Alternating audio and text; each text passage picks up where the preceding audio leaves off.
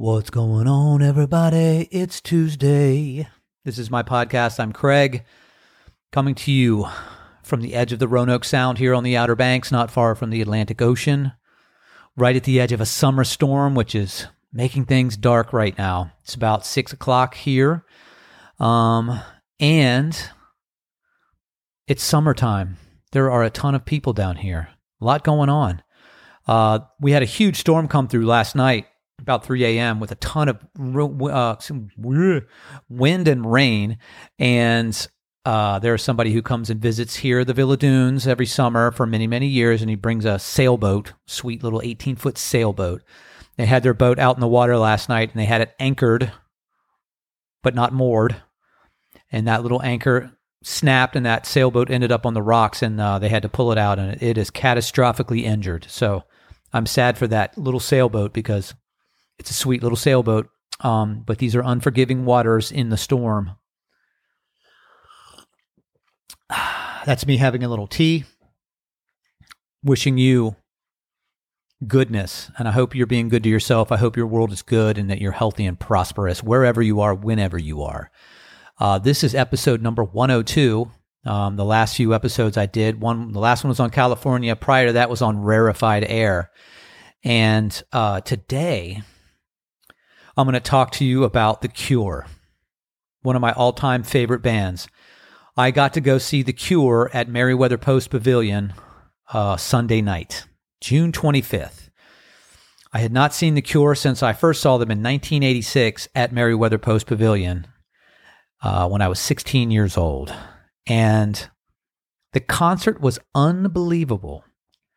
I was so excited to see The Cure. I've been thinking about it with my friends for several years. I got to go with my buddy Randy, who uh, managed the band Everything and has stayed a music manager for about 30 years. Uh, he works with artists like Bonobo and ODESZA and Big Wild and a bunch of other people that have done incredibly well. Um, and Randy is a great friend. So we got a chance to enjoy The Cure together with some other friends.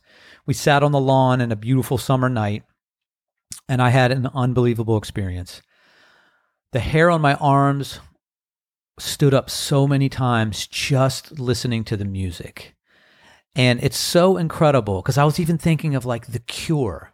Like they're a post punk new wave band with a goth look and very tender lyrics, but they're also very diverse. And it's just the idea of this band called The Cure. It's amazing because it is. It's like medicine. And it's so sneaky because as I was watching this show and you see Robert Smith come out and he's got the trademark makeup and the hair and he's got this big old beer belly now and this black jacket and these like disco Doc Martens and he just looks like Robert Smith and it's such an incredible band. And to see what they did with their music to see it like be instrumental and to see all the layers that were going on was just really really incredible. And like one of the things that I really loved was the musicality. So for every part of the song they were singing as a song, there was going to be an equal parts music, right? So they were they're not jamming per se, but they're weaving these lines together and it's incredible. So a few things. One, that Cure guitar sound, those riffs, like you realize that Robert Smith is the guy doing those riffs. Um, Reeves Gabrels, I think is his name, is the other guitar player who was in Tin Machine with David Bowie. And as a soloist, he's amazing. And the way he wove in was incredible. There was another dude on the left uh, that my buddy Hunt told me. It's a keyboard player and guitar player who used to be their road tech for many years, and now he's in the band. And then on the other side is a longtime keyboard player. They have um, their bass player. Oh God, what's the guy's name? Oh, it's slipping my mind. But he's been there forever, and so is the drummer and it's amazing. So Robert Smith's guitar playing, those melodies, you're like, yes. And the bass playing, that chorus pedal on those bass lines where you're like, that's so 80s and it's so familiar and it's so deep. And the drums are so steady and they're so beautiful. And they span builds over time and they weave these layers in. And even the keyboards with their like, those like 80s like string sounds, it's like they took this format that I knew from my youth and they've evolved it into this very deep weaving where it's just like in and out and even when they go kind of quiet or loud and they hit all of these different emotional um, points in the show, and it's incredible. Like pictures of you, and that came on like like third or fourth song. I'm like my hair stood up.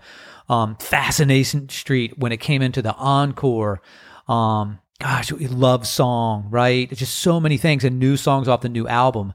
And what's also really interesting is like the beautiful lights and the production they do is very, very artistic. So they don't bludgeon you with lights or scene uh, switching during the, the songs. They pick a theme and they evolve that theme over time, which is really, really cool to see.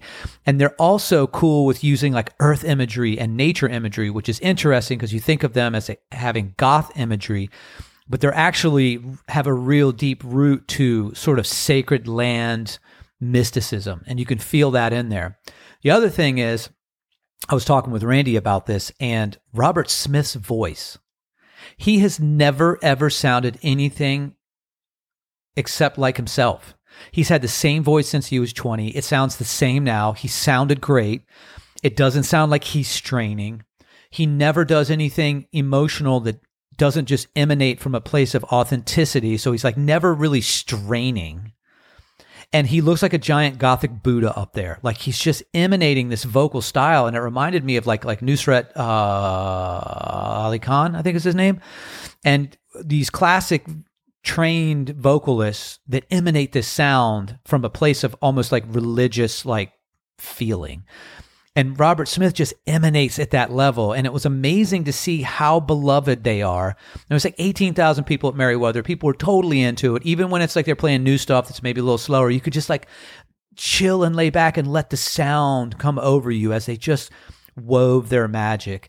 And I was talking with Randy about this because it's like the cure is probably the most significant individual tour happening in the last 14 months. They did Europe last year. They're doing the US right now. They're getting ready to do South America. They're going to play stadiums in South America.